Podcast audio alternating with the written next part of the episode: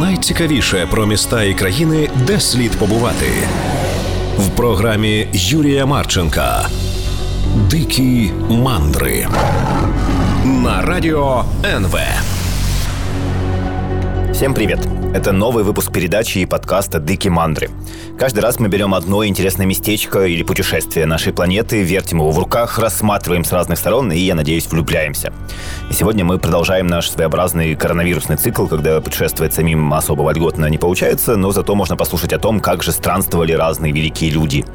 И как эти странные безумцы усаживались на бревно и плыли куда-то, или надували пузыри, куда-то летели, или еще что-то такое. Вот в рамках этого цикла мы уже говорили о том, как, во-первых, не Колумб открыл Америку, а совершенно другие люди. Причем, возможно, очень неожиданные, вроде финикийцев, ирландцев или, ну точно, скандинавов. А потом о том, как Колумб не открыл, но фактически провел пресс-конференцию насчет того, что, смотрите, люди, у нас тут вот Америка валяется. И эти подкасты и любые другие «Дикі мандри» легко найти в интернете, собственно, по запросу «Дикі мандри» или на SoundCloud, или на Ютубе, или на Google подкастах, или на Apple, и вообще где угодно. И сегодня мы поговорим о путешествии еще одного выдающегося человека, который как бы почти такой исторический мем. Потому что все знают, что он был, и что он гонял по морям и океанам туда-сюда, но вот если на улице спросить, что он открыл, и вообще, что о нем знают, то, скорее всего, никто особенно ничего конкретного не ответит. Разве что скажут, что его съели, что как бы не совсем правда. Сегодня давайте поговорим о выдающемся путешественнике 18 века Джеймсе Куке. Если начать вбивать в Google имя Джеймс Кук, то дальше алгоритм предлагает самые популярные поисковые запросы с этим именем. И, значит, они вот такие. Джеймс Кук открытие, Джеймс Кук еда, смерть, интересные факты, что открыл, открытие Австралии, Антарктида. То есть, опять-таки, все такое немного мутное. Что-то вроде открыл, но надо разобраться, что именно. То ли Австралию, то ли Антарктиду, то ли еще что-то. Ну и отдельно Джеймс Кук еда, конечно, намекает на то, что людей волнует на самом деле. Но вот действительно, если бы меня неделю назад спросили что-то о Куке, то я бы сказал, что он где-то там шатался на своем корыте, и что его вроде бы съели на Гавайях, но не факт. Но на самом деле это действительно довольно яркий, необычный и противоречивый персонаж, который пробился просто из самых низов до капитанства, орденов и всего такого. И, с одной стороны, он не то чтобы открыл прям что-то небывалое.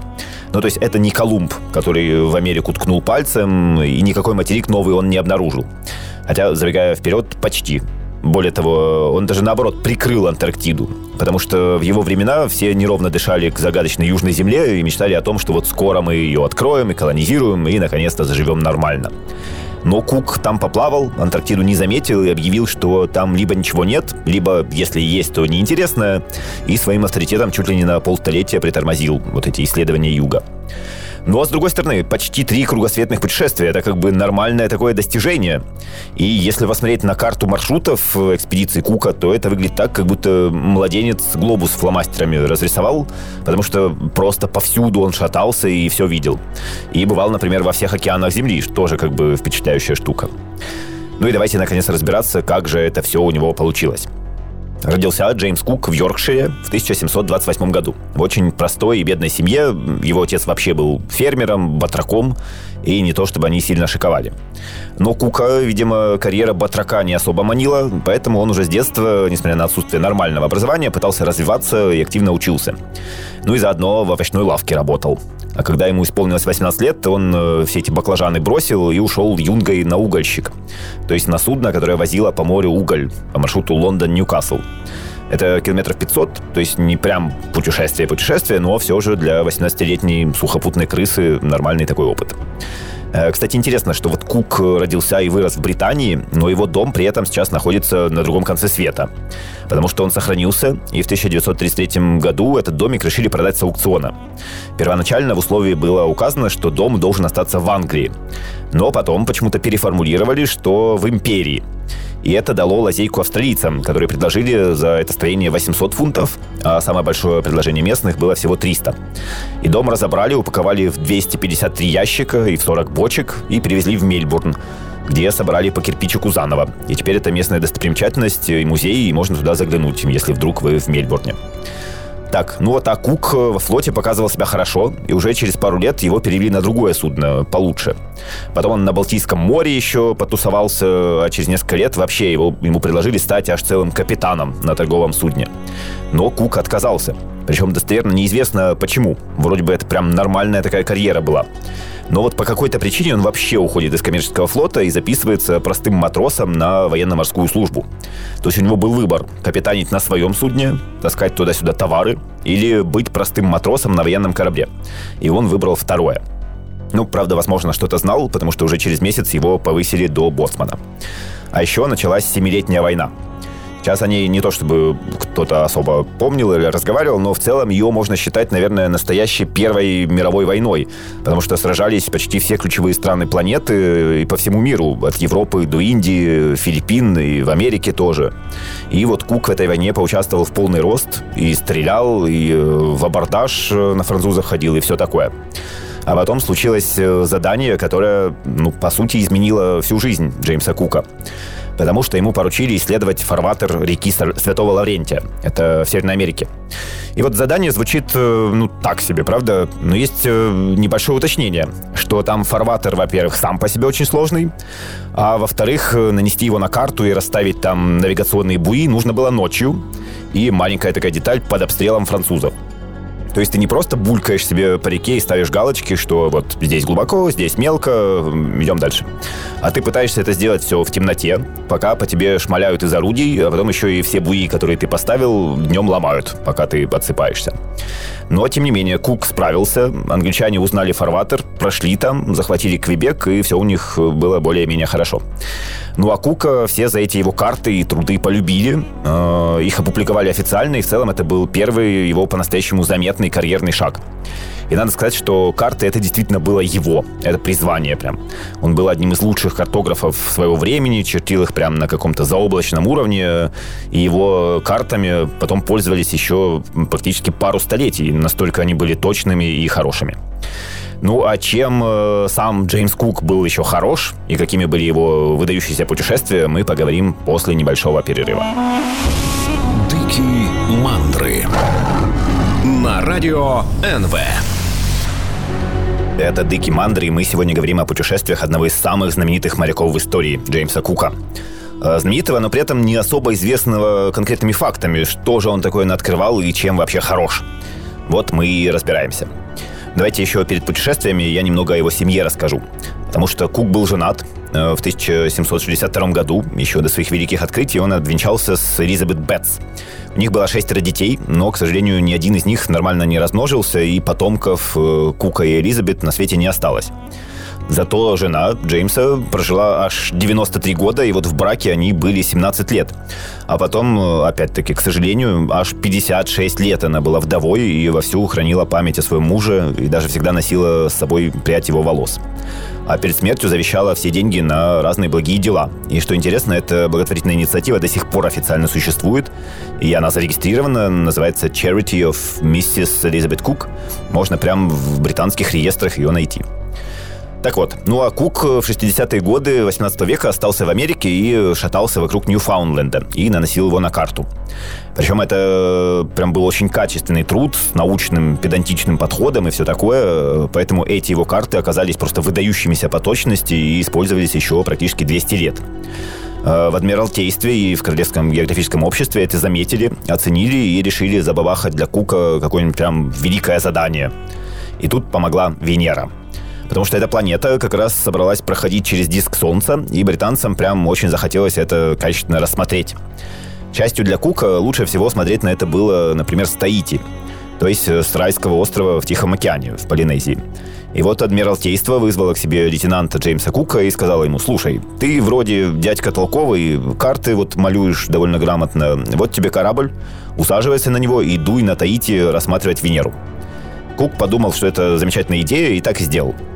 Для этого ему выдали один из самых знаменитых кораблей в истории – барк под названием Endeavour. Точнее, это Кук сделал его знаменитым.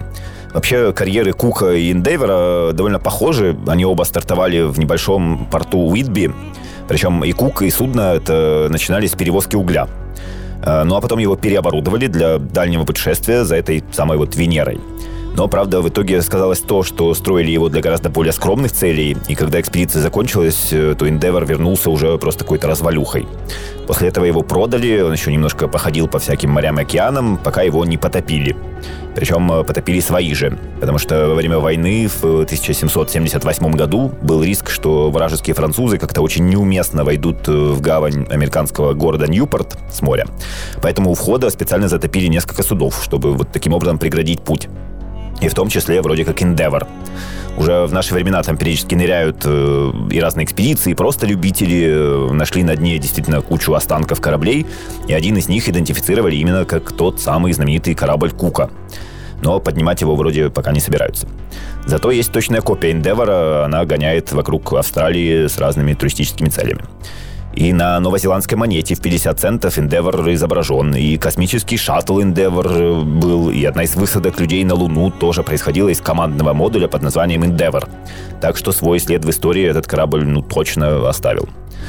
Ну а Кук на нем совершил свою первую кругосветку. Подготовились к ней, кстати, нормально так. На Endeavour загрузили 6 тысяч кусков свинины, 4 тысячи кусков говядины, 9 тонн хлеба, 5 тонн муки, 1 тонну изюма, всякие сыры, соль, горох, масло, овсянку. Ну и самое главное, 250 баррелей пива, 44 барреля бренди и 17 баррелей рома. Баррель в те времена, если что, это не совсем нынешний нефтяной. И вообще он в разные времена был разного размера, но в те годы, для понимания, один баррель — это 2/3 Хоксхеда, или 2 Килдеркина, или 4 Феркина. И, надеюсь, теперь благодаря этим старинным единицам измерения все понятно. Ладно, на самом деле такой баррель — это примерно 150 литров. То есть только вот пивка ребята взяли почти 40 тысяч литров. Нормальное такое алкопутешествие себе запланировали. Вот, но если серьезно, то чуть ли не самое главное, что они взяли с собой, это была квашеная капуста, аж 3 тонны, потому что в ней есть немного витамина С.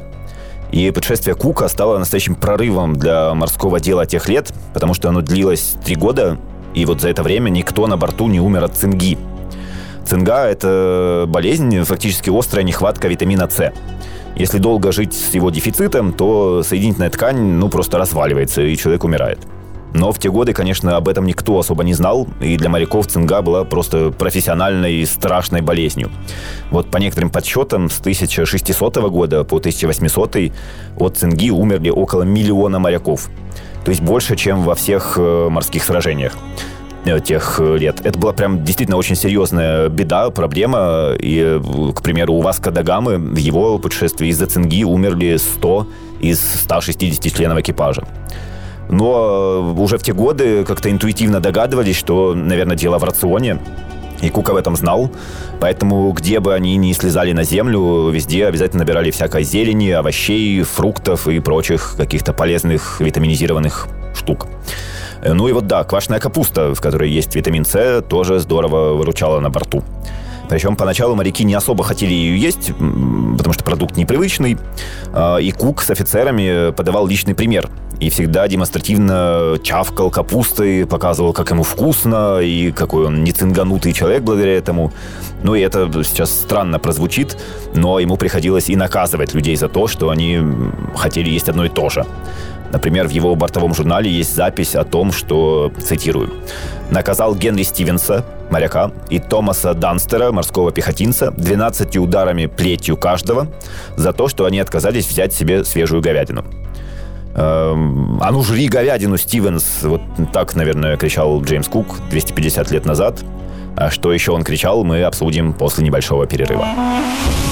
«Дикі Мандри» на радио НВ. Это Дикі Мандри, и сегодня мы говорим о путешествиях одного из величайших моряков в истории, Джеймса Кука. 2,5 кругосветки, много всяких открытий и довольно нелепая смерть на райском курорте. Это если вкратце. А более подробно прямо сейчас. Так вот, значит, первое большое путешествие Кука на Таїті, чтобы хорошенько рассмотреть, как Венера проходит через диск Солнца. Кстати, в наши времена последний раз Венера так делала в 2012 году, а в следующий раз собирается аж в 2117. И желаю всем нам каким-то образом дожить до этого и хорошенько поразглядывать. Для Адмиралтейства это было важно не просто ради интереса или там ради красивых фото в Инстаграм, а чтобы измерить расстояние от Венеры до Солнца. И потом, исходя из этого, расстояние до других планет, а на основе этого уже невероятно важную штуку – расстояние между двумя точками на Земле. То есть возможность нормально вычислить координаты, долготу. Правда, в итоге это не особенно сработало, потому что с теми инструментами точность измерения оказалась так себе. Но, как бы там ни было, Джеймс Кук, следуя заданию, действительно рванул на Таїті, тщательно там все про Венеру рассмотрел и открыл вторую пачку заданий, в которых было сказано: за всю эту астрономию тебе, конечно, большое спасибо, но дальше иди вниз по планете и ищи нам таинственный южный материк. Потому что в те годы догадывались, что Антарктида существует, но еще не знали, где же она, насколько она большая и насколько там вообще хорошо. Были даже доклады от некоторых солидных людей, которые настаивали, что вот в этой Terra Australis Incognita живут около 50 миллионов человек, и Британии обязательно нужно с ними подружиться и начать торговать, и таким образом стать невероятно могущественными. Но, как мы теперь знаем, в Антарктиде действительно живут люди, но все они зарубежные исследователи и торчат на научных станциях. Их далеко не 50 миллионов. Кстати, про Южный полюс есть довольно качественный выпуск «Дикі Мандри», и почему бы его не послушать или переслушать. Там и про мерзких пингвинов, потому что вживую они действительно мерзкие твари, вонючие и крикливые. И про самый южный бар в мире на станции «Академік Вернадський», и про птичек, которые на самом деле главные путешественники всей нашей планеты. Вот. Кук, значит, взял это второе задание – пооткрывать что-нибудь на юге и действительно рванул туда вниз по планете. Весь месяц он шел и шел и шел, и прошел в итоге почти 2500 километров, и никакого континента не нашел. Поэтому решил, что его, наверное, и нет. А если есть, то какой-то, ну, он такой себе, поэтому повернул и пошел в сторону Новой Зеландии, которая тоже как бы была интересным и малоисследованным местечком. Например, именно Кук выяснил, что Новая Зеландия – это вообще-то два разных острова, а не один большой. И пролив между ними, кстати, называется «Пролив Кука». Ну и в целом, капитан с команды были всего-то вторыми европейцами, которые побывали в Новой Зеландии. Первым был Абель Тасман за 100 лет до этого. Они немного поплавали там в окрестностях, понаносили острова на карту, а потом решили, что пора домой. И выбрали дорогу на запад, мимо Австралии и Африки. И таким образом оказались первыми европейцами, которые побывали в Восточной Австралии и в целом ее более или менее изучили. В частности, некоторое время они постояли на якоре в Ботаническом заливе. Его так назвали, потому что исследователи собрали там большую коллекцию разных небывалых, невиданных растений. И место это сейчас знаменитое, потому что на Ботаническом заливе стоит город Сидней, один из главных во всей Австралии. А еще где-то там впервые увидели кенгуру. Кстати, возможно, вы слышали историю о том, что как возникло само название этой зверюги. Что якобы Кук увидел вот эту странную прыгающую хрень и спросил у местных, что это вообще такое. А местные ответили ему на своем языке «я не понимаю», что и это якобы как раз звучало примерно как кенгуру. А Кук подумал, что так называется животное. Но нет, это миф. На самом деле зверушка действительно так называется — кенгуру на местном кууку и митирском языке.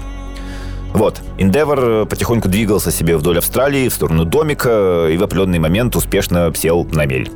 Причем это одна из самых больших мелей на всей планете, называется Большой барьерный риф.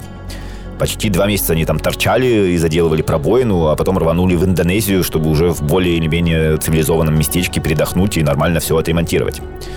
Идея прекрасная, если бы не малярия. Потому что в Джакарте ее там подцепили, и на борту началась чуть ли не эпидемия, и все начали массово вымирать. А потом еще и дизентерия прицепилась, и вообще все пошло очень плохо. Так что, когда заходили в Кейптаун, на ногах были всего 12 человек, а погибли аж 22. Ну и в июле 1771 года, после 3 лет в пути, Endeavour и Джеймс Кук вернулись в Британию. Там все страшно обрадовались. Кука повысили до капитана первого ранга и стали невероятно ценить. В том числе потому, что не особо уже и ждали, и считали, что Endeavour либо утонул, либо его злобные французы потопили. Хотя вот если брать достижения экспедиции как таковые, то их как бы не особо много. Ну, Венеру измерили, но криво, а Южный материк вообще не нашли. Но, с другой стороны, выяснили, что Новая Зеландия — это 2 острова, обнаружили, что Новая Гвинея не соединяется с Австралией, как раньше считали, ну и в целом много всего хорошего на карты намалевали. Ну и книжку издали с невероятно поэтичным названием. Сейчас я побольше воздуха наберу, значит, название. Учет путешествий, предпринятых властью Его Величества для открытия в Южном полушарии, последовательно выполненных коммодором Байроном, капитаном Уоллисом, капитаном Картеретом и капитаном Куком, составленный из журналов, которые вели эти несколько командиров, и документов Джозефа Бэнкса Эсквайра, Джона Хоксфорта, доктора юридических наук, в 3 томах, проиллюстрировано рисунками и большим разнообразием диаграмм и карт стран, впервые обнаруженных или известных до сих пор, но не полностью. Все, конец названия. И книжка, и все вот это в Адмиралтействе всем очень понравились, поэтому Куку дали немного отдохнуть, а потом сказали, что все, собирай чемоданы, мы тебя снова отправляем в командировку. Причем снова на юг. Британцы тогда слегка нервничали из-за того, что французы как-то уж очень активно гоняли повсюду по морям, поэтому хотели тоже что-нибудь открыть и желательно себе загробастать.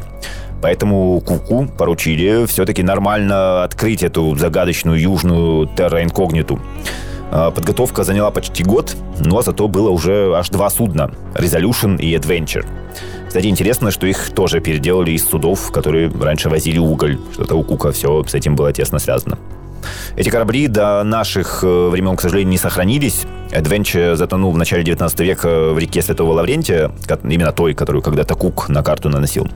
А Resolution, по некоторым данным, затонул в гавани Ньюпорта, то есть там же, где затонул и Endeavour, первый корабль Кука. Довольно символичное совпадение. Ну а что Джеймс варял на этих кораблях, мы обсудим после небольшой паузы. Дикі Мандри на радио НВ. Это Дикі Мандри, и сегодня мы продолжаем говорить о великих путешествиях великого моряка Джеймса Кука. Как мы уже выяснили, одной кругосветки ему было мало, поэтому в 1772 году он на 2 судах снова отправился на юг, на поиски того, что мы сейчас называем Антарктидой. И тут тоже как бы двояко. Вроде успешно он сгонял, и кучу всего изучил, и первым в истории преодолел Южный полярный круг, но Антарктиду так и не нашел, потому что постоянно утыкался в сплошные льды.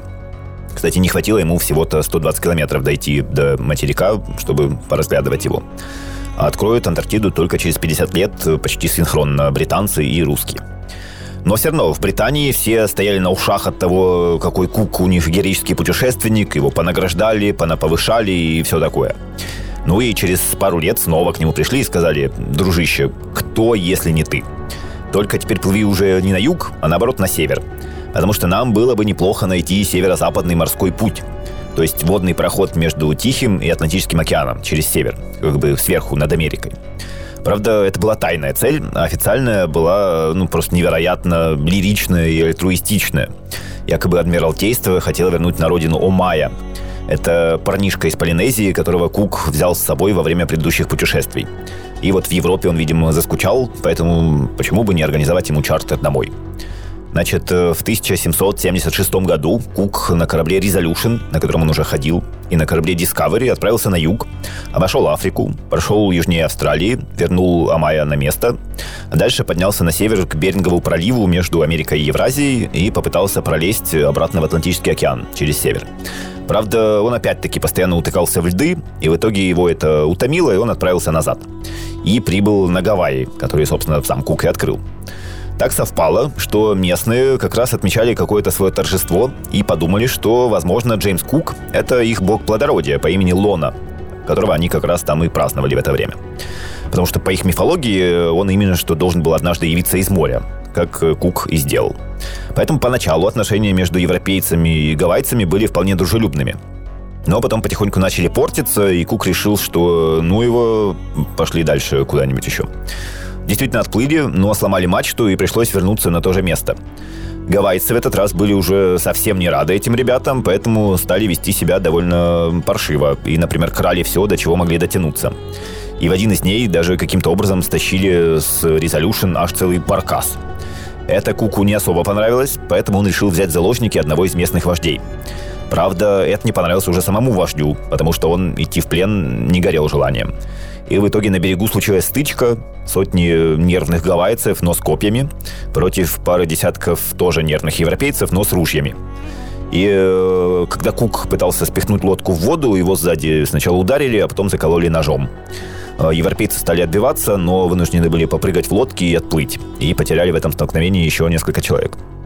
Тело Кука осталось на берегу, и, возможно, вы слышали истории о том, что его съели. Но это вряд ли.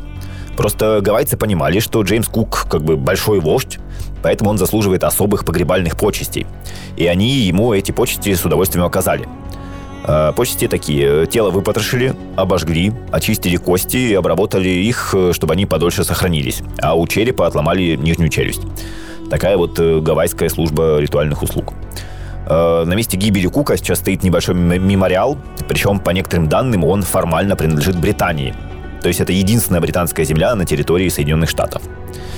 Потом европейцы вернулись на это место, пушками и ружьями перебили всех, кого только могли, и забрали тело своего командира назад. И слегка удивились тому, как Джеймс Кук теперь выглядит. Тащить эти косточки обратно в Британию не решились, поэтому захоронили прямо в океане по старинному морскому обычаю.